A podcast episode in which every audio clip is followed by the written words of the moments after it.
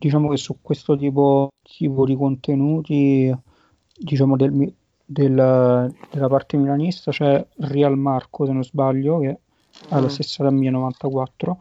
Eh, penso che forse ha anche più follower di me adesso, quindi non è sicuramente piccolo, però insomma fa cose che è abbastanza simili a quelle che faccio io. Eh, eh, poi per il resto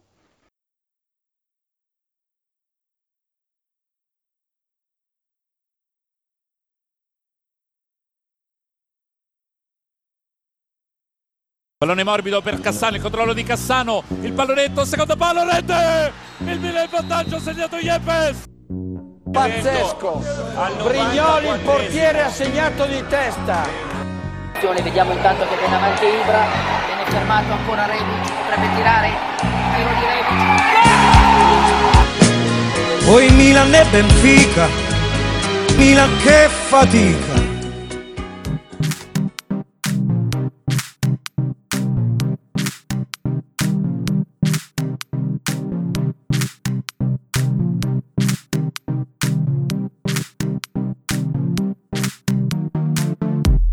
Puntata numero 48 di Milan che fatica, un podcast che deve fare errata corrige, appunto settimana scorsa avevo detto che era la 48esima puntata, in realtà è questa la 48esima, ma voi vole- vogliateci bene lo stesso. Con me eh, da Londra sempre Davide e quest'oggi da Roma, credo, sì, eh, Lorenzo. Esatto. esatto. Lorenzo. Eh, l'abbiamo conosciuto su Twitter con il nome di Mephisto94 e appunto mm, ci fa molto piacere avere, averlo qui con noi. Lascio un attimo a lui la parola per presentarsi un attimo, poi vediamo come andare avanti. Eh, intanto il piacere è mio, è, è la prima volta che faccio diciamo qualcosa del genere però beh, per il resto niente insomma io scrivo su Twitter quello che vedo durante la partita un po' come fanno tutti gli altri eh, magari da un mio punto di vista forse un po' diverso. Per il resto cosa fai magari nella vita se hai voglia di, di dirlo? Ho finito gli studi l'anno scorso eh, in economia magistrale e niente, sto provando, sto, stavo cercando lavoro, poi eh, c'è questa, questa piccola situazione.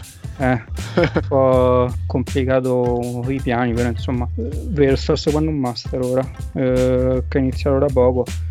E per il resto non è, non è, che ho molto da aggiungere, non faccio niente di straordinario, di diverso rispetto a tanti altri ragazzi della mia età, insomma un po' come noi, chiusi in casa quasi tutto sì. il giorno. Io lavoro da casa oramai da, da un anno e è bello anche avere un appuntamento settimanale in cui parlare con qualcuno. Basta, sì, diciamo che non è, sta- è, stato l'anno peggiore in cui potevi finire gli studi. Eh, sì, esatto. No, la prima cosa che mi viene in mente da chiederti in realtà è come hai cominciato a fare, cioè a scrivere così su Twitter? Ma in realtà io mi ero iscritto eh, nel 2000 allora, ho cominciato a scrivere nel 2018 e seguivo già prima perché diciamo io ero un moderatore di un vecchio forum uh, del Milan e quindi comunque dovevo andavo spesso su Twitter a vedere le notizie e ho detto a questo punto mi trasferisco direttamente. E per il resto niente. Mm, quello che ho cominciato a fare è semplicemente guardavo le partite mi accorgevo delle cose che magari molti, in molti non scrivevano eh, o comunque non si rendevano conto eh, o non prestavano diciamo quella determinata attenzione e quindi semplicemente io riportavo. Ho cominciato a fare così eh. Tagli- tagliavo pezzi diciamo azioni importanti delle partite e le riportavo le riportavo su Twitter. Vedevo che comunque all'inizio dava diciamo era abbastanza apprezzato e ho cominciato a fare così ho continuato per un po' ultimamente lo sto facendo meno però insomma questo è eh, niente di particolare, semplicemente guardo le partite come gli altri, non è che c'è differenza.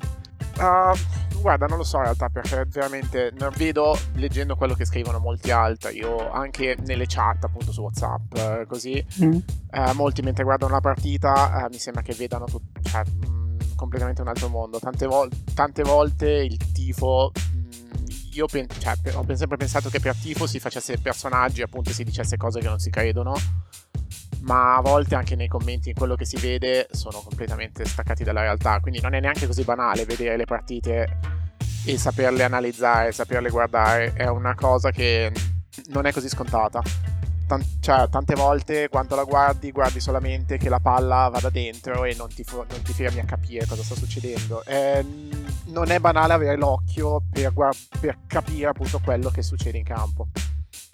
Eh, ma diciamo almeno per l'80% della partita faccio anch'io così, cioè guardo la palla, chiaramente e imprego se fuori o esulto se va dentro, almeno, almeno, per l'80-90% della partita, quindi e a volte diciamo la riguardo dopo, perché chiaramente lì in diretta sono preso, quindi sono due cose, cioè sono due cose diverse. Ok, quindi per te è importante riguardarla perché appunto per quello che dicevi prima mi è venuto in mente che abbiamo cominciato almeno io a seguire il tuo account eh, per appunto queste analisi che facevi di spezzoni di partita. Mi viene in mente uno in particolare, quello eh, del gol di Cialanoglu contro la Lazio nel, a luglio di quest'anno e, e, comunque appunto sul tuo account troviamo sempre degli spunti molto interessanti. Questo mi piace molto perché anch'io eh, sì cerchiamo all'inizio quando facevamo questo podcast io cercavo di prendere appunti sul, eh, su tutta la partita però effettivamente eh, si fa un po' fatica a eh, trovare l'azione quella che magari rappresenta un po' eh, tutto l'andamento della partita eh, e quindi magari sì, ti prendi appunti su qualcosa che è successo, ma magari non, non riesci a cogliere quello che c'è di importante. Invece, appunto, eh, se ne trovano pochi di account che fanno, o comunque in realtà non solo gli account, perché anche eh, il fatto di seguire la partita con i commentatori eh, che ti dicono a volte poco spesso in realtà ultimamente eh, di qualcosa di interessante e in realtà si, si, limitano a nominare i giocatori, invece almeno per me è molto interessante seguirlo con, con qualcuno che mi spiega bene anche, anche cosa è successo. Tipo Beppe, ma lo sai che significa la barba di Daroschi? Eh, no, non Ma io, la, io onestamente ho visto solamente i commenti a proposito non ho capito se poi gli ha risposto cosa gli ha risposto esattamente, se è un no secco, c'era davvero un no e non mi interessa, non ci ha messo dentro non me ne frega un cazzo, vero? Eh, esatto. Eh, ma in realtà mh, mm, non so, probabilmente la maggior parte della gente che poi, delle persone che seguono la partita in diretta, forse interesse proprio perché magari il ritmo è veloce, non, non c'è neanche la possibilità di soffermarsi su certe cose e quindi magari fa più effetto la battuta così mm. da dire da pronunciare in tre secondi piuttosto che magari fare un ragionamento che te ne porta via 20 o 30 però durante la partita è difficile perché poi eh, non, non fai in tempo manco a chiuderlo. Però ecco do, magari dopo e tutti i programmi diciamo d'approfondimento mm. dopo la partita avrebbero invece la possibilità di farlo. E invece si concentrano sul, sulle cose che magari tirano di più tipo le polemiche abbastanza sterili e che però eh, interessano a più persone quindi è giusto loro cavalcano anche questa cosa qua. Che magari cioè, li capisco eh, dico questo adesso perché se no me la dimentico. No, stamattina stavo ascoltando, io ora ascolto sempre Radio DJ, la mattina del sabato ci sono eh, Caresse e Zazzaroni. E Zazzaroni sì, ha vabbè, avuto il coraggio... Ti sei, ti sei scelto, cioè perché lo ascolti questa ha avuto il coraggio di dire ah che bello adesso c'è Mario Draghi Mario Draghi è uno che acquista il Corriere dello Sport che bello cioè come se Mario Draghi eh, fosse eh, il salvatore del mondo, no? il salvatore della patria e come se Zazzaroni non avesse contribuito a creare questo clima di incompetenza generale. Vabbè, mm, partiamo dal presupposto che tu contribuisci al clima a tua volta ascoltando gli ascolti, quindi... un po' è vero, un po' faccio mia colpa. No, comunque sì, è un tema che avevamo trattato uh, in realtà qualche puntata fa, se non sbaglio, subito, forse è stato subito dopo il derby o anche prima che ultimamente si è creato veramente un clima eh, incredibile ovunque nel mondo della comunicazione praticamente a proposito uh, vabbè, della situazione che si era creata con Ibra nelle ultime settimane ma anche prima eh, con la storia dei rigori o via dicendo, in cui mi sembra che i giornali o anche chi dovrebbe fare questo mestiere come chi dovrebbe essere professionista del settore, eh, non so, non, no, no, non capisco in quale modo venga, si qualifichi come professionista, se non che appunto ha uno stipendio per cui è pagato per parlare di calcio perché uh, non, non, non, trovo più un'analisi che sia una o che non sia un, uh, un, dice, un, bieco, un bieco slogan da tifoso anche da chi dovrebbe appunto essere un, un giornalista obiettivo. Poi anche il clima, il clima appunto uh, sulla piattaforma che qua condividiamo che è Twitter a me è sembrato abbastanza insopport- cioè, in, diventato insopportabile tanto che ho provato a disattivarmi un paio di volte perché veramente mi, ner- mi nervosiva e basta non so uh, tu come, com- cioè, come, come lo, stai, cioè, lo stai vivendo queste almeno le ultime settimane mi sembrano state davvero pesanti che leggere qualunque cosa mi sembra boh, distraente o stressante quasi eh, sì, alla fine sì, ma eh, diciamo che il trucco è prenderlo un po', Twitter in particolare, prenderlo un po' come un gioco, cioè non una cosa da prendere sul serio. Il 90% almeno delle cose che si scrivono sono trollate o, co- o provocazioni, per cui eh, a quello do veramente poco peso. Invece per quello che riguarda trasmissioni di professionisti eh, che, diciamo, che vanno in onda anche eh, sul territorio nazionale. Per quello non lo so, cioè lo stesso discorso che facevo prima. Eh, evidentemente queste polemiche qua tirano, interessano di più e quindi si cavalcano.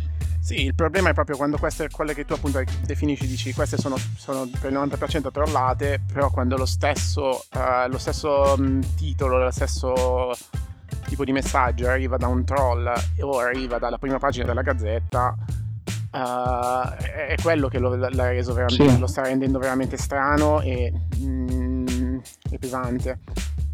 Poi non capisco se magari è lo stesso clima che hanno subito, ha vissuto la Juventus per gli ultimi dieci anni, visto che in genere chi sta davanti si subisce sempre più di... Onestamente non mi pare. Anche solo perché proviamo a parlare effettivamente della stagione del Milan così. Adesso ho aperto un attimo uh, le statistiche ed effettivamente dicono che uh, come mh, expected goal che non derivino da rigori noi siamo la sesta squadra attualmente in Italia e uh, come totali di expected goal invece compresi i rigori saliamo al terzo posto ed effettivamente non si può uh, cioè non dire che i rigori sono, eh, ne abbiamo effettivamente ricevuti tanti rispetto agli altri, ok, però nessuno prova ad, anil- ad analizzare la cosa in, uh, in, una maniera più funzionale, nel senso la maggior parte delle persone dice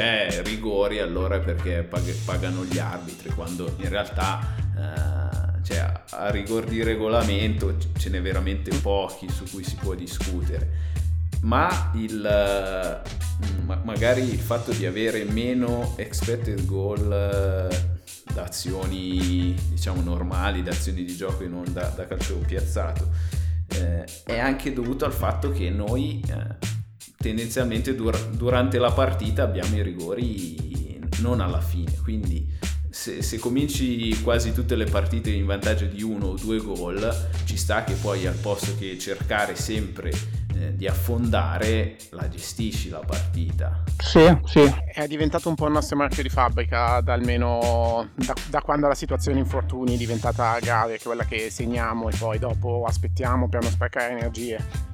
Mi viene in mente prima di tutto la partita col Sassuolo, ma forse anche prima, forse già con la Fiorentina. Col Sassuolo abbiamo segnato due gol in 10 minuti e poi non abbiamo più fatto nulla perché non c'era neanche bisogno di fare nulla. Sì, sì, sono d'accordo. In realtà, se prendiamo quest- le ultime partite, eh, a livello proprio di produzione, magari c'è stata effettivamente una flessione, eh, una leggera flessione, eh, magari dovuta anche diciamo, alle esigenze tattiche delle partite stesse, un po' perché magari il periodo di forma non è brillante come, come inizio stagione. per quello che riguarda prima, insomma, il valore degli expected goals che mm, magari è inferiore rispetto ad altre squadre apre diciamo anche a ragionamenti ulteriori magari il fatto che noi per il tipo di gioco che abbiamo magari ci scegliamo bene i tiri cioè nel senso proviamo magari meno un volume di tiri inferiori nel totale, sì. eh, però eh, perché magari andiamo subito dentro in verticale a cercare subito lo, diciamo, la profondità e quindi l'attacco alla porta. E, e quindi magari t- facciamo meno tiri in totale ma eh, da posizione più vantaggiosa. Quindi questo magari potrebbe essere una, un altro spunto di riflessione. Poi ovviamente ci sono i calci piazzati che eh, tolti i rigori eh, stanno andando molto bene quello comunque è un merito eh, perché vuol dire che so, vengono studiati bene effettivamente oltre che battuti e calciati bene quindi è comunque una nota, una nota di merito questa. Questo è forse uno dei più grandi cambiamenti rispetto agli anni passati, cioè quest'anno sono, eh, siamo rimasti veramente sorpresi, mi ricordo che ne avevamo parlato anche un po' così con, con altre persone che noi non facevamo gol su calcio d'angolo da non so quanto tempo. E più o meno a ottobre quando abbiamo segnato poi c'è stata questa situazione in cui ci siamo un po' sbloccati appunto sui calci piazzati ed era davvero una cosa che non, non lo so, se io penso appunto no, a noi Milan, cose, una delle prime cose a cui penso è um, pessimi su, sui calci piazzati, a subirli e a farli. Su quello che dicevi tu effettivamente eh, adesso ho preso un attimo e non, non, siamo la squadra che tira di più, siamo... Mm eh, vicini alla Roma, diciamo nelle prime sei, attorno al sesto posto e più o meno come pericolosità dei tiri siamo cioè, a livello di quelle che tirano più di noi, quindi ci sta mm. effettivamente come, come ragionamento. Poi, poi, sì, le ultime, soprattutto nelle ultime settimane, eh, e infatti è da capire anche bene come si evolverà da qui la stagione eh, c'è di sicuro stato un calo fisiologico, ma anche perché eh, giocavamo quasi tutte le partite con 5 uomini in meno e molto importanti. Domani sembrerebbe che tornino quasi tutti perché alla fine anche eh, Bennasser sembra che abbia preso un principio di bronchite, quindi forse verrà, verrà schierato. Sì, dicevo una roba del genere oggi. Mm-hmm, sì, ho letto oh, anch'io. Coglioni. Va bene, bene così. Diciamo, chiudendo il discorso di prima, eh, effettivamente è vero, questa cosa ha sorpreso anche me, eh, questa dei calci d'angolo, eh, principalmente perché li, adesso li battono quasi tutti direttamente, e quando prima c'era quasi c'è stata per tanto tempo la moda di batterli corti, di provare a fare, vero, a far uscire i difensori, cioè magari può anche funzionare, però io vedo che comunque batterli direttamente, soprattutto se è un giocatore come Cialanoglu quelli batte molto bene e alla fine conviene perché su 10 calci d'angolo che tu magari conquisti in una partita magari uno o due riesci a prenderla e riesci a prenderla tu. Eh, quindi alla fine forse conviene così vero infatti tipo col Pa, se mi ricordo bene Parma e Lazio erano partite quasi consecutive, no beh, però c'erano due o tre partite, abbiamo segnato tre gol in tutto su calcio d'angolo. Sì. Poi sia quando abbiamo Ibra sia quando non ce l'abbiamo, Ibra in difesa intanto è, è preziosissimo. Vero. E, e in attacco comunque aiuta. Forse lui non ha segnato mai su calcio d'angolo quest'anno. No, non, so, non lo ricordo. Ne- neanch'io. Quindi forse no. È curioso se pensi a Ibra e guardi la sua hitmap, le hitmap per la stagione, a parte vabbè le, mm, più o meno quasi tutto il fronte d'attacco perché lui spazia eccetera, lo trovi abbastanza molto presente. Lo trovi anche con un bel puntino rosso nella propria area di rigore, l'area di rigore ed è proprio per quando, perché lui torna sempre ad aiutare. È una cosa che prima magari faceva meno perché era più facile che rimanesse un po' più alto per magari aiutare nei contropiede, adesso che non ha lo sprint negli ultimi anni vedi come, vedi come si è acceso di più il puntino nella, nella mm. sua area di rigore. Sì, ma infatti è utilissimo, cioè sempre, la prende sempre, quasi sempre lui quando c'è le poche volte che quest'anno è riuscito eh, a essere schierato in campo. Ecco, se dobbiamo parlare un po' del girone d'andata, eh, abbiamo risposto sia noi sia i nostri ospiti. Qual è la, la partita che, che, ti è piaciuta di più? Qual è quella più rappresentativa del nostro girone di andata? Allora, sicuramente quella più emozionante, quella più importante credo che sia stata eh, il derby di andata di campionato, eh, che diciamo tecnicamente non è stata forse la partita che abbiamo giocato meglio eh, però dal punto di vista proprio dell'autostima, della sicurezza, eh, è quella che ci ha dato, secondo me, poi uno, sprint, cioè ci ha fatto magari... Credere. Mm, sì, ci ha fatto diciamo salire ecco quello scalino, quello step in più. Quindi que- quella è stata quella secondo me più importante e in genere quella più significativa. E poi diciamo quella giocata, quella invece giocata meglio, o forse quella col, quella col Napoli anche è stata mm. insomma in trasferta e non so quant, quant, negli ultimi anni quante volte abbiamo vinto lì, penso pochissime e quella è stata anche una, un'altra partita eh, importante.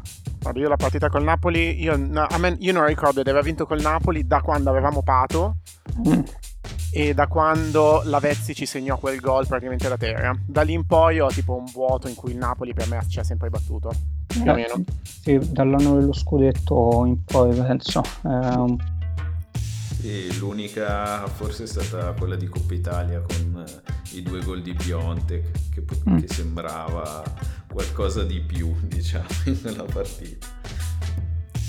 Sì, quelle, vabbè, quelle sei partite in cui è sembrato Lewandowski. Ed esattamente quella che tu citi, quella con Napoli, è praticamente l'unica partita in cui siamo riusciti a schierare la nostra formazione titolare.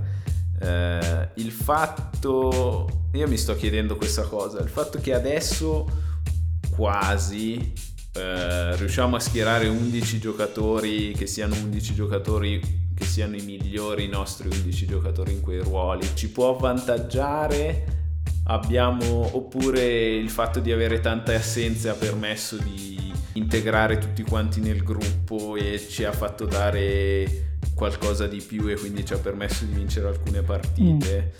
Mm. Non, non, saprei, ecco, te lo chiedo a te perché non saprei neanche io come rispondere. Eh, diciamo questa cosa interessante, mm, diciamo, credo una cosa, diciamo non è stato un gran vantaggio prescindere sicuramente, però ecco, magari una nota positiva è il fatto che tu ora, avendo messo nelle rotazioni giocatori che altrimenti avrebbero giocato poco, eh, te li ritrovi insomma eh, nella seconda parte o comunque nella parte finale della stagione che, eh, che magari non devi riprenderli ecco, da, dalla naftalina, ma diciamo hanno messo sono stati coinvolti nelle rotazioni e quindi hanno già, non sono arrugginiti, ecco, quindi questo magari effettivamente è una nota positiva.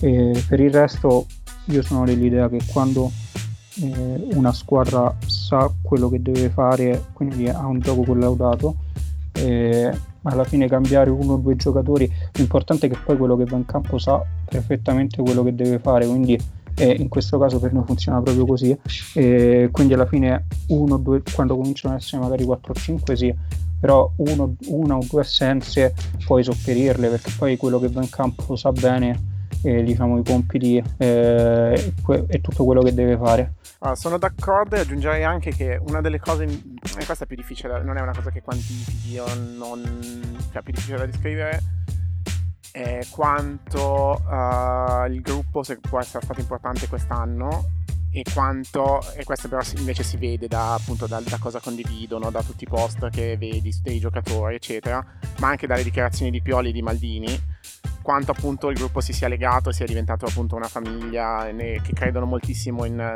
in se stessi e nessuno si sente escluso. E anche il fatto di aver avuto tante assenze, che tutti i giocatori siano stati coinvolti e, e ci sia proprio sen- si, tutti si sono sentiti necessari e parte del progetto, credo che abbia aiutato moltissimo a creare mm-hmm. questo ambiente che forse sta facendo la differenza anche perché mh, mm, una delle cose che caratterizza di più le squadre che vincono nonostante non siano le favorite è proprio questo crederci. Eh, sì, io penso che per questa cosa qui, diciamo questa qua è una caratteristica che è comune a tutte le squadre che hanno un'età media bassa, eh, insomma, eh, giocatori che sono, sono, ragazzi più o meno della stessa età, quindi ma- magari differenza di giocatori di 28-30 anni che hanno la famiglia e quindi magari pensano, eh, pensano più a loro, invece giocatori con ragazzi di 20 anni e spesso condividono, sono, stanno, passano più tempo insieme, ecco, questo è il discorso, quindi quindi questo è sicuramente un, una, una, un altro aspetto positivo di avere un'età media così bassa. Questa non, non l'avevo mai pensata, in effetti. È vero, perché è una cosa molto interessante. Mi è venuto in mente me che adesso, oggi sono tornato dalla prova del pranzo per il matrimonio che mi sposo a fine anno e io non, non avrei più il tempo di... Uh-huh. Oddio, se ci fosse... se mi pagassero per lavorare a giocare al Milan, però il tempo lo troverei. Basta che lo paragoni all'università, uh, se ci vai, vai in università finisci, finisci, magari rimani lì con i compagni o con uh, gente, appunto colleghi di, di studi, uh, una volta che magari però hai più non famiglia, ma comunque sì, hai famiglia a casa, uh, appena finisci di studiare, barra di lavorare, torni a casa perché c'è chi ti aspetta. Quindi sì, sì, esatto. Cioè, è, è, è, verissimo, è vero, non è una cosa che consideri perché magari dici, cioè, non vengono considerati... Mh, mm, non vengono visti in questo modo molte volte i calciatori, come quasi, cioè molte volte non vengono visti come persone quasi. Però è molto vero. Tra l'altro sì, era, una, era un discorso che faceva Ibra eh, nell'intervista ad Ambrosini che ci ha dovuto pensare molto perché lui comunque, eh, vabbè, fosse stata una stagione normale, lui col suo aereo poteva tornare tranquillamente in Svezia quando voleva, quest'anno invece fa molta più fatica a stare lontano dalla famiglia, però appunto se pensa che i, i suoi compagni di squadra la, non dico la maggior parte, ma qualcuno potrebbe essere suo figlio se li prende sotto la sua ala protettrice. Che immagine tenera. Ah, infatti, a proposito, voi come l'avete vista? Questa non... Voi come l'avete vista la, la dichiarazione di Teo di, quando aveva condiviso che c'è quell'immagine in cui diceva addio ai suoi soldati dopo, sempre, dopo il derby? Che da, da un certo di, punto di vista è bello vedere come c'è questa, questo appunto spirito di gruppo, eccetera. Dall'altro è quasi preoccupante, però, questa simil sudditanza nei, nei confronti di Ibra. O fa tutto parte del, del gioco per loro? Io penso siano vere un po' entrambe le cose, cioè magari lo fanno, diciamo, cavalcano apposta e que- questa cosa qua, e, però effettivamente cioè, non stiamo parlando di un giocatore normale, ma come potrebbe essere per esempio Vier, che è diciamo, il secondo e l'altro giocatore esperto della squadra, ma è un giocatore che Ibra ha una personalità che cioè, influenza gli altri, soprattutto se sono così giovani. E secondo me non è neanche una cosa così, così, negativa, anzi, non ci sono controindicazioni in questo caso, magari in altri sì, eh, però in questo caso specifico non ne vedo.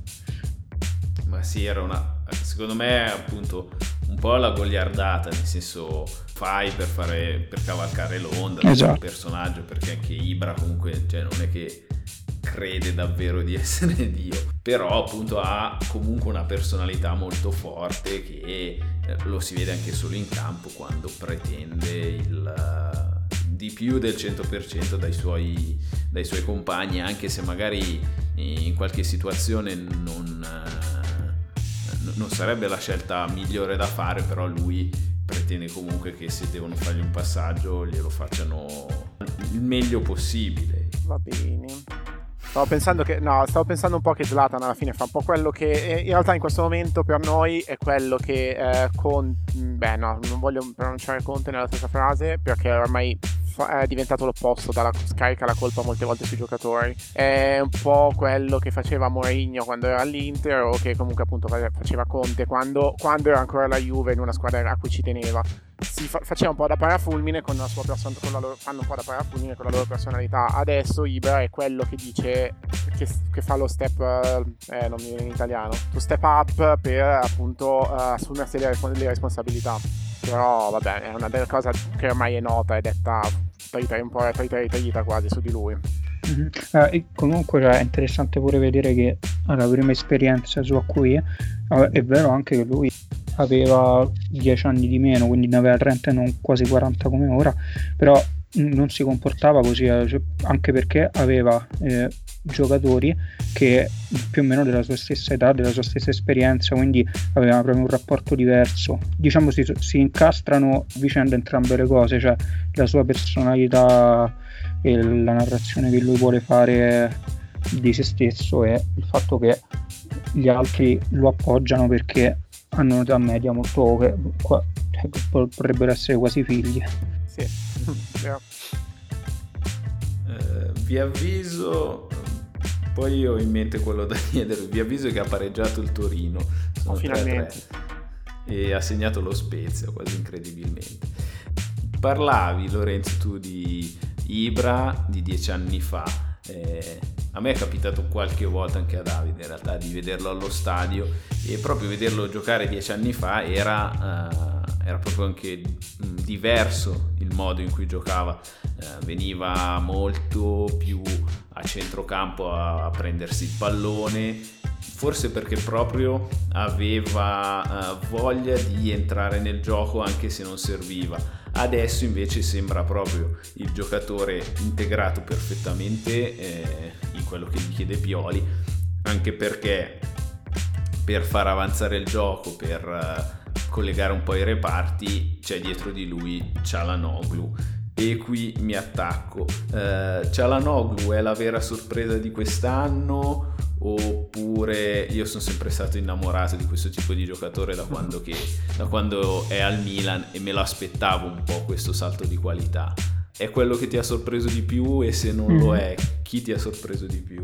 Sicuramente, allora, io in realtà avevo perso le speranze su di lui, a dire onestamente, perché comunque erano passati l'anno scorso tre anni eh, se non sbaglio, che comunque era qui e non aveva ancora cambiato, cambiato diciamo, marcia, era sempre rimasto abbastanza incostante nelle prestazioni, nei periodi. E invece incredibilmente adesso ha raggiunto una maturità una sicurezza, un'autostima che forse non ha mai avuto neanche quando era in Germania e quindi forse per quello il periodo migliore della sua carriera in assoluto non solo da quando è in Italia e, diciamo lui e che sì uh-huh. e aggiungo anche Calabria sono tre li metto tutti e tre a pari merito io credo che, che sia sia importante diciamo di questi tre sia il più importante perché è proprio l'anima della squadra e un po' per la posizione in cui gioca un po' per il carattere diciamo di questi tre se dovessi sceglierne uno sceglierei lui ma diciamo li metto tutti e tre a pari merito perché hanno avuto tutti e tre una crescita nell'ultimo anno diciamo negli ultimi 12 mesi che è incredibile non me la sarei mai aspettata fa pensare quan- quanto il sistema giusto possa far cambiare, svoltare completamente un giocatore.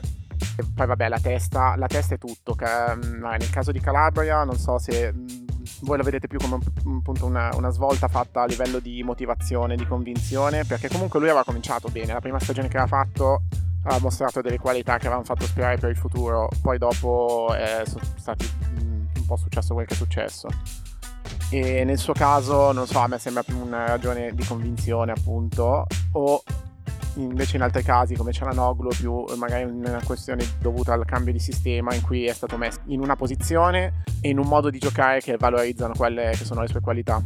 E mi sono perso la, do- scusate, mi sono perso la domanda, la domanda in sostanza no, è, è più testa o è più tattica? Mm, beh, diciamo entrambi. una porta l'altra. Sì, sì, cioè, magari fare percentuali più questo è, è, anche difficile diciamo da fuori, però sì, sicuramente beh, questo qua è il ruolo naturale, eh, è libero di muoversi eh, un po' di un po' nel centro del campo a trovarsi lui la posizione, lo spazio e quindi è proprio a suo agio rispetto a prima quando magari era confinato sul binario di sinistra e anche come ala si vedeva proprio che faceva fatica lo stesso, anche che sì, eh. mm-hmm. diciamo ricordo quando c'era Suso e che lui stava sempre, era sempre incastrato su quel binario di destra a fare le sovrapposizioni anche tagliando verso il centro e non è proprio il suo ruolo, cioè le sue caratteristiche, quindi già averli rimessi nelle proprie posizioni a fare quello che sanno fare meglio già... e poi questo, questo magari ha tirato e come conseguenza anche un'evoluzione diciamo dal punto di vista della, dell'autostima della sicurezza. È vero anche perché cioè, sembra quasi troppo semplice dire al Milan è bastato eh, panchinare dar via Suso e mettere in campo i giocatori come cioè, era, era, quasi ovvio diciamo eh, trovare quel ruolo per alcuni giocatori come Cialanoglu che non era mai stato impiegato dietro, pun- dietro la punta eh, o quasi mai o come che sì non, eh, non fargli coprire 100 metri di campo ma fargli coprire quell'area che va dalla tre quarti avversaria fino alla nostra e invece la cosa incredibile è che appunto è bastato fare così per migliorare le nostre prestazioni, ma ribaltarle completamente. Anche solo pensare a dove eravamo un anno fa, perché no, beh, un anno fa comunque già si cominciava a vedere qualcosa, però solo le prime sette partite di Giampaolo. Eh, con, eh, cioè non, non c'è stato così tanto, in realtà poi in realtà sì perché sono arrivati i break here, però uh, cioè, è bastato quasi pochissimo per, uh, per ribaltare tutto quello che, che, andava male all'inizio della stagione e che andava male da uh, un sacco di stagioni. Vabbè, c'è, sta, c'è, un po' questa cosa. Uno, primo che mi fa da pensare quanti giocatori potenzialmente ottimi abbiamo, uh, sono stati non sprecati perché uh, sì, sì, sprecati per il semplice fatto che, non, che, non, che, gli ultimi anni non abbiamo mai avuto un, vabbè, un, allenatore che fosse in grado di valorizzarli. Gli anni con Inzaghi, gli anni con Montella hanno depresso, cioè sono stati in grado veramente di deprimere chiunque.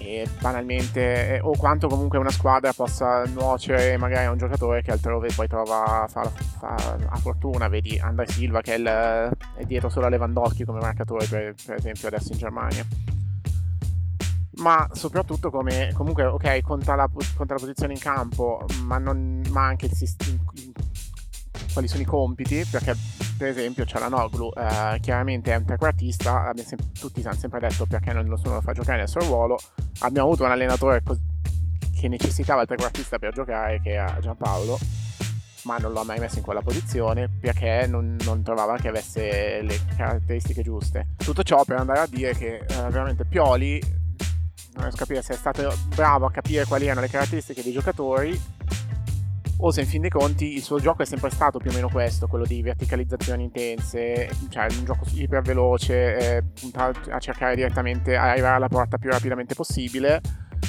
o è stato una sua. o è stato bravo a capire quali erano le caratteristiche della rosa e ad adattarsi e adattare, adattare bene quello che voleva ottenere.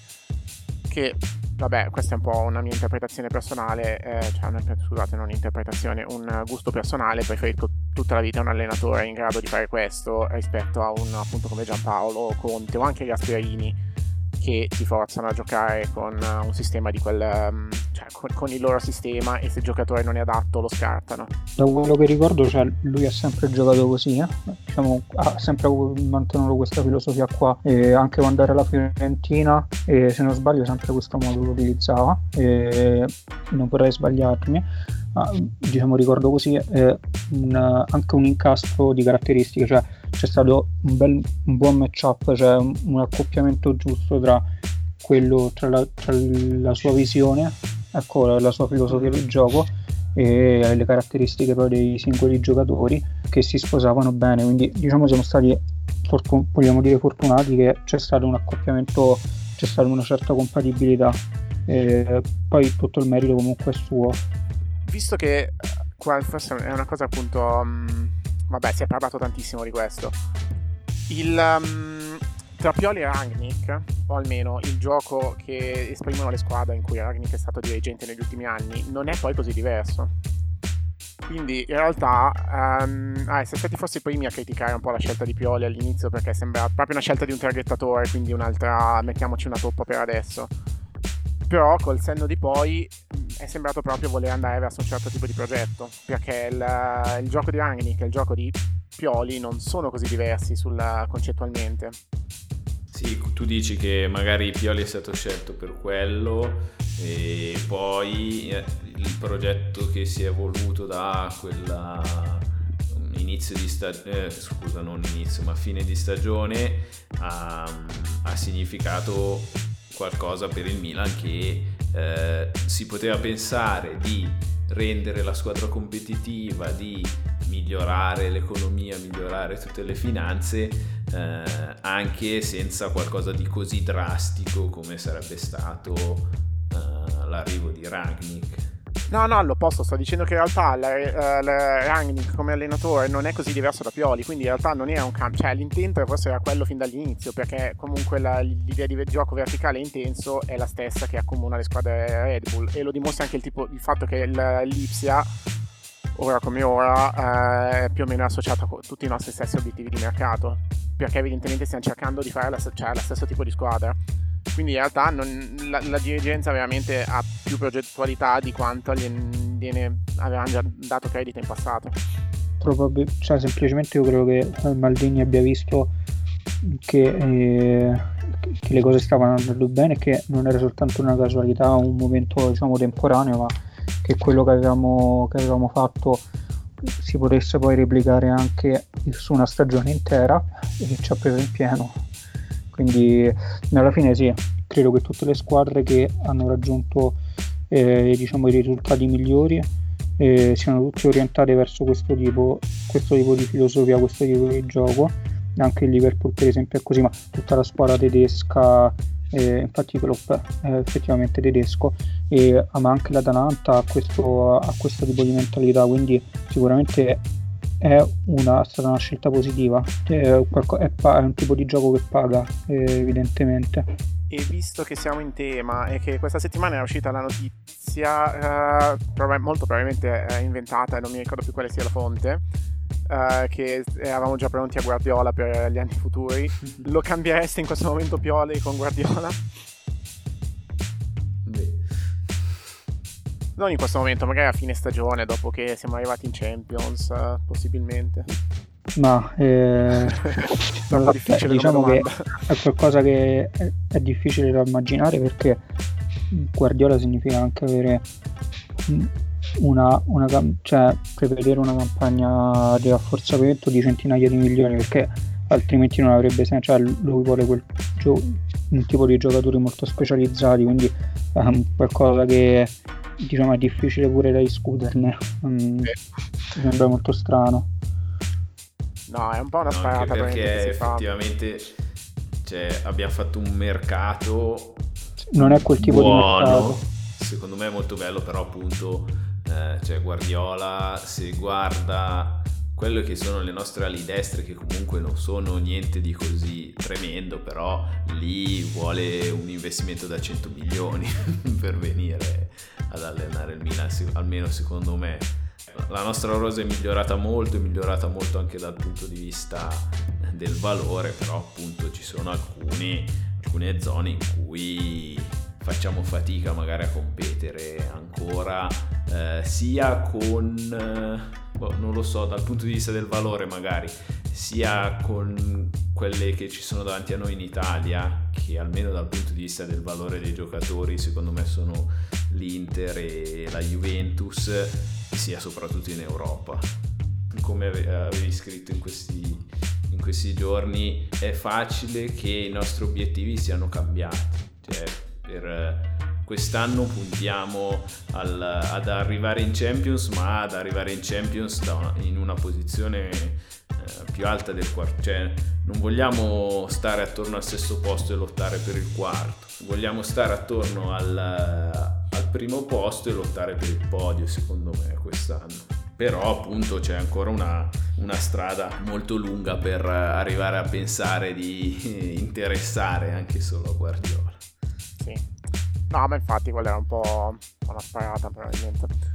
Appunto, quindi non so, per la fine della stagione l'obiettivo è, a cui credete, sinceramente, è ancora il quarto posto, a cui sperate più, più onestamente il quarto posto, ah, mai per lo scudetto ci si può credere. Perché io, io non ce la faccio onestamente, vedo che sono ancora tutte così vicine, tutte così in un mischione e mi sembra... Um, mi sembra troppo facile perdere una partita e ritrovarsi dietro di nuovo negli inseguitori.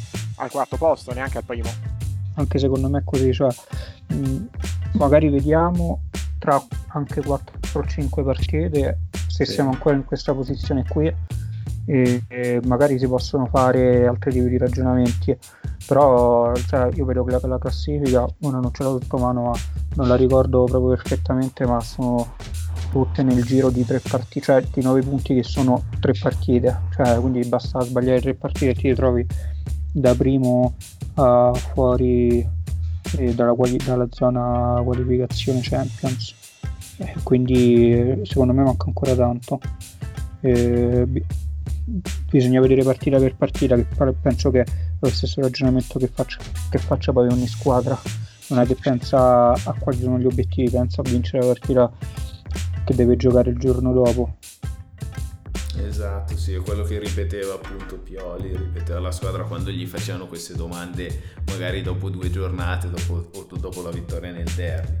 E secondo me è molto importante questa, queste due settimane, queste tre settimane, perché abbiamo domani il Crotone, eh, oggi forse se ci ascoltate, perché mi sa che la puntata uscirà domenica. Eh, settimana prossima abbiamo lo Spezia e poi c'è il derby con in mezzo, con attorno le due partite di, di Europa League. Passato, passate queste tre settimane vediamo, vediamo dove siamo. Ecco.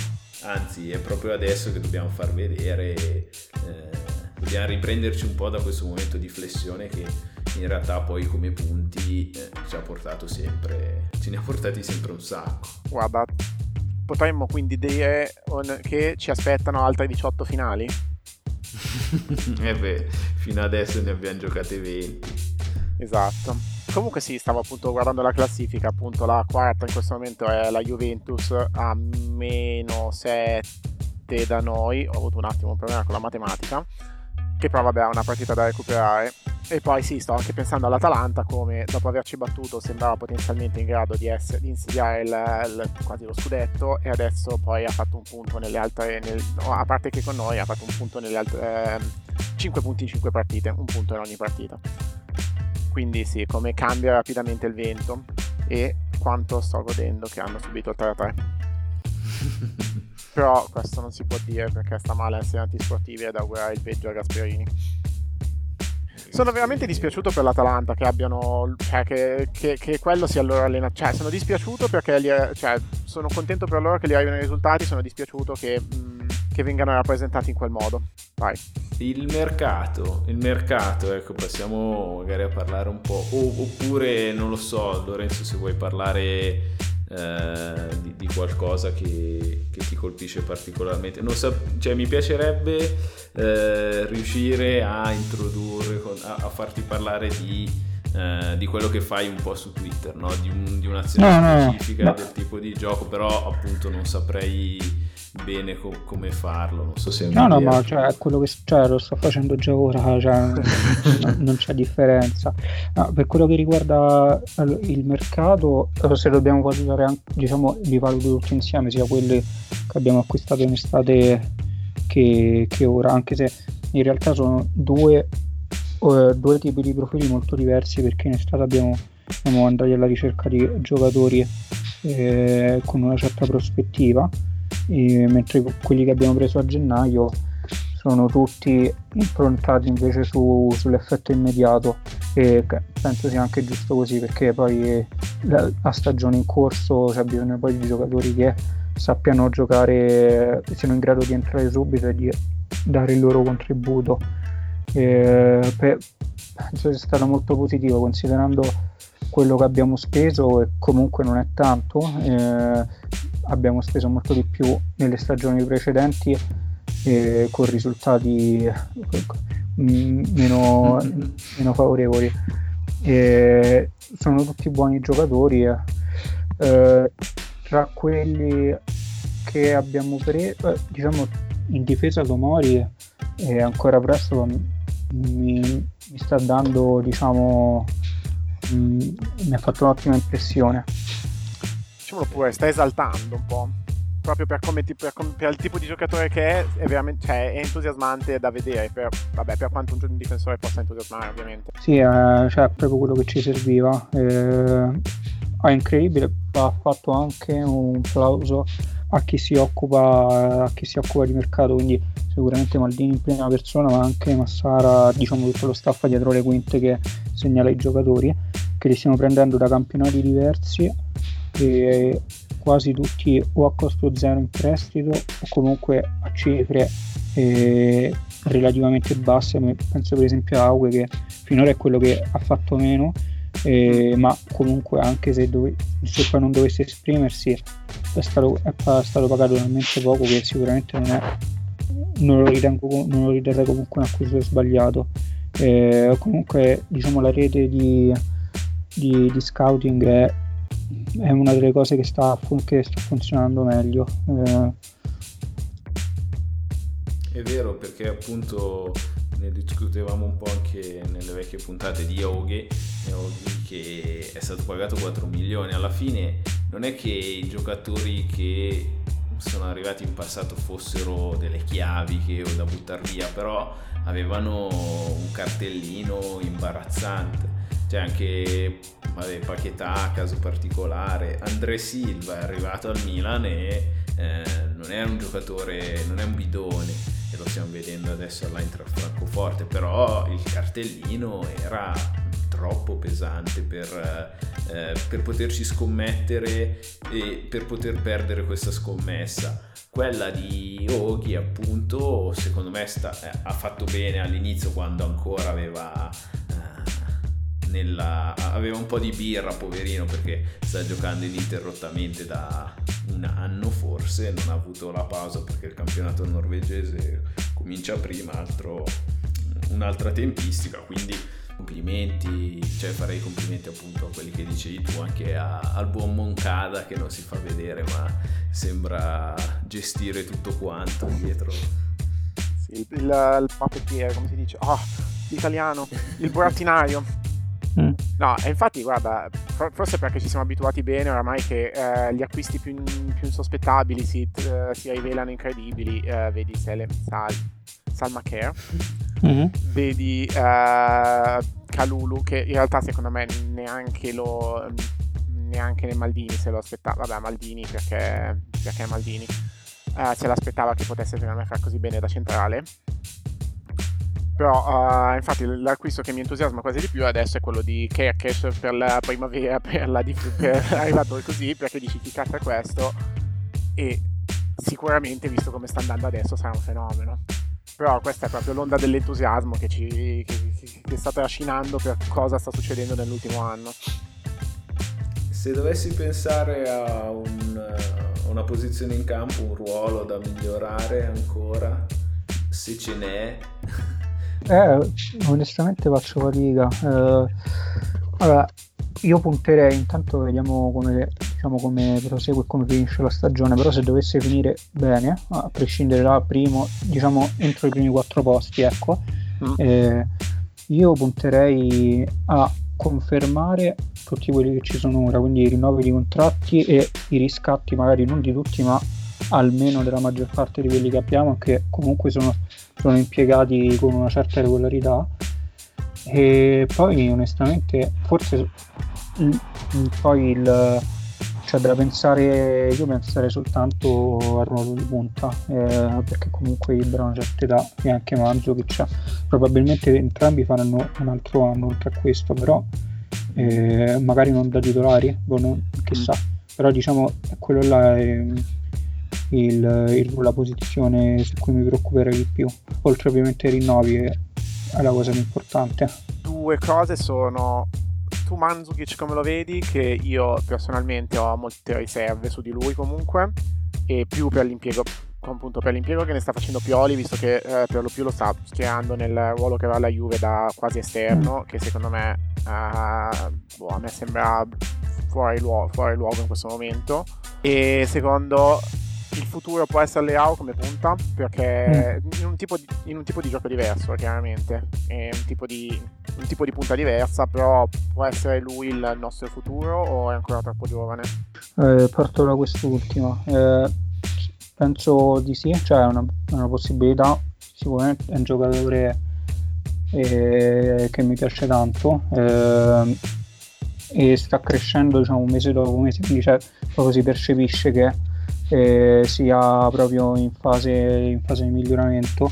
E per giocare unica punta, diciamo titolare in una squadra di alto livello che nelle prime posizioni sia nel campionato che eh, di riferimento che, eh, che, in Champions League stabilmente. Eh, secondo me deve imparare poi a fare anche altre cose, cioè lui fa benissimo alcune cose e altre invece deve ancora imparare a farle, per esempio tutto quello che fa Ibra e lui non ce l'ha ancora nelle corde, il lavoro di sponda mm-hmm. e di protezione della palla, invece lui è molto bravo quando, ad attaccare diciamo, lo spazio, a muoversi in profondità e nel dribbling, insomma queste sono le cose su cui de- non deve migliorare, invece in tutto il resto, in altre cose sì, quindi non, non lo vedo ancora completo. Eh, per Mandzukic invece eh, sì, diciamo io lo vedo come un po' come una super sub, cioè si vede magari negli sport eh, americani, anche nel, nel, basket per esempio, che magari c'è il, il sesto uomo, no? Sì. Un giocatore che magari entra solo per un'azione è specializzato tanto nel fare magari una cosa, magari serve soltanto l'azione in cui si crea uno schema per liberarlo al tiro, poi magari torna in panchina dopo un minuto. Eh, diciamo Mandzukic lo un po' così, cioè è uno da mettere a partita in corso, quindi collocazioni tattiche, e, diciamo discorsi tattici, tattici e tecnici mh, mm, li metto un attimo in secondo piano perché serve magari quando la partita è un po' compromessa, quindi magari nelle cose in cui lui è forte, cioè il gioco aereo, le sponda e sui gross, lo vedo un po' così. Eh sì, è un po', un, un po' una mossa della disperazione. Sì, è una carta in più che tu hai dalla panchina. Sì, è stato impiegato appunto vabbè, con l'Atalanta, è una partita oramai finita. E invece col Bologna, ecco, forse quello che, che ci ha lasciato un po' così perché eh, almeno a mio avviso se quella partita non serviva eh, cercare di attaccare, quindi mm-hmm.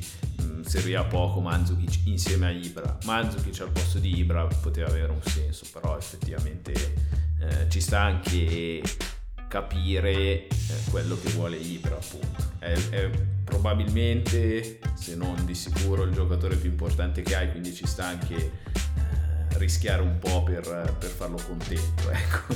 poi effettivamente la cosa forse è l'unico, l'unico fattore l'unica cosa negativa non avendo lui manco segnato anzi ha pure sbagliato il rigore era difficile toglierlo anche magari era giusto eh? però mm. era mm-hmm. molto difficile toglierlo e prima, vabbè, prima o poi credo per come funziona il modello di squadra che abbiamo scelto ci toccherà fare qualche sacrificio a livello appunto di giocatori da vendere. Se dovessimo sceglierne uno, chi sarebbe quello a cui rinunceremo più volentieri tra, ah, yeah. tra, i più potenziali titolari? Non parlo di Casigliero, che è forse il più sacrificabile di quelli in rosa, perché comunque il, sempre quello che sembra meno all'altezza degli altri. Se uno dei dei titolari o semi-titolari dovessimo rinunciarci, chi sarebbe? Ah, io allora ho all'inizio di questa stagione, anzi fine della scorsa stagione ho comprato la maglia e mi sono fatto mettere il nome di Bennaser e quindi lui non lo venderei neanche morto. E poi chi c'è che puoi vendere? C'è Teo Hernandez? No, eh, perdi tantissimo. Uh, Leao, eh, però anche lì eh, sarebbe un dispiacere enorme troppo difficile. Forse io dico che forse per me nel... Eh, eh, non, ah, ho fatto una domanda a cui non so darmi una risposta perché sono, cioè di nuovo Hernandez è troppo importante per come giochiamo e si sente forse tanto quando non c'è lui in campo, cioè si sente tanto quando non c'è lui in campo. Lo stesso c'è la Noglu che è, la squadra, cioè, è una squadra diversa quando non c'è lui in campo. Non si può dire, forse, no, nemmeno, forse Rebic perché in realtà anche lui è, è, è fa un lavoro molto importante, però boh, forse se devo scegliere uno dei titolari da sacrificare, probabilmente sceglierei lui. Onestamente, forse andrei su Romagnoli per come stava rendendo quest'anno. Ma è pur sempre il capitano, un po', un po divento sentimentale. Eh, per me, cioè, troppo anche per me, perché, diciamo, il punto fermo su cui poi si deve su cui costruire tutto penso che sia cioè, la, la coppia centrale di centrocampo sì diciamo che se quella ecco, è una cosa che non toccherei mai. Poi per il resto li metto tutti sullo stesso piano. E non vorrei vendere nessuno io sinceramente, però ecco se proprio dovessi dire quei due non li toccherei. Per come si sta evolvendo appunto il mercato, per come sta andando, secondo me è anche abbastanza potrebbe essere semplice trattenerli sì. appunto per almeno due stagioni cioè due stagioni questa squadra secondo me offerte non ne arrivano cioè o, o, offerte appunto irrinunciabili uh, da squadre eh, ma molto molto molto potenti economicamente però appunto non ce ne sono così tante quindi eh, è anche cioè, ci sta anche andando bene da quel punto di vista No, la domanda io un po' più semplice, Vai. che forse era da farti all'inizio. Sì. Allora tu, eh, Lorenzo di Roma, come mai segui, segui, il Milan e poi come fai a seguirlo? Nel senso, prima della, della pandemia andavi allo stadio quando veniva mm. lì a Roma oppure venivi qua mm-hmm. a San Siro? No, semplicemente per famiglia, perché mio padre anche è tifoso, quindi me l'ha, me l'ha trasmessa diciamo subito, poi in quel periodo comunque andava bene eh, a livello anche di, di Champions, eh, quindi sono andato una bomba da subito. Eh, per il resto sì, allo stadio sono venuto un po' di volte, diciamo non da piccolo, tutte superate i 20 anni, tra l'altro eh, sono venuto allo, allo stadio olimpico a vedere il Milano in trasferta, no, sono sempre andato a Milano. Eh, ho assistito al, diciamo, al secondo debutto di Ibra alla prima partita dell'anno scorso, quindi una delle ultime ah. lo stadio era ancora aperto perché era a gennaio e anche a quella successiva a Milano Udinese diciamo wow eh sì Oddio, quel Milano Udinese, tipo, quella è stata forse la partita della. Cioè, non, sì, la partita della svolta più o meno. Sì, Quando Rebic sì. si è. Uh, tipo Rebic Awakening. Mm-hmm, sì, sì. Ah, molti erano già andati via anche perché abbiamo segnato forse un 94esimo sì. comunque quasi all'ultimo minuto. Ah, veramente beh, sì, è stato molto bello. Due, almeno due gol su tre erano sotto la curva sud se non sbaglio. O forse tutti e tre?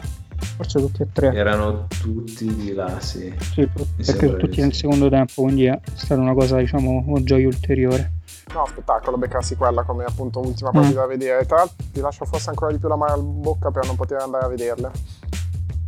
Sì, Perché ti, cioè, sei, sei, arrivato in un'app, app, app, app, e ti lascia proprio il più, ancora più vuoto. Sei almeno...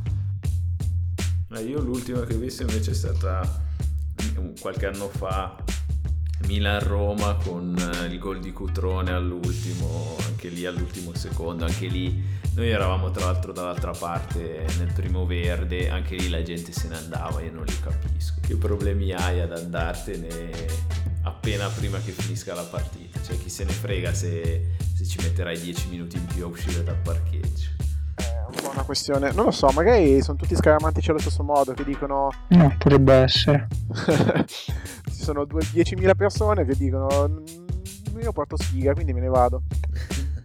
Va che un po', un po' così è. Io, io faccio fatica, molta fatica a vedere le partite per proprio mi stressa. Per, da cui ho suggerito il nome per la. Per il podcast. Sì, da, Beh, anche perché siamo partiti anche in un periodo in cui si faceva molta fatica. Mm. Da fan della canzone che dice Milan che fatica di Dalla parlando, parlando di Milan e Benfica.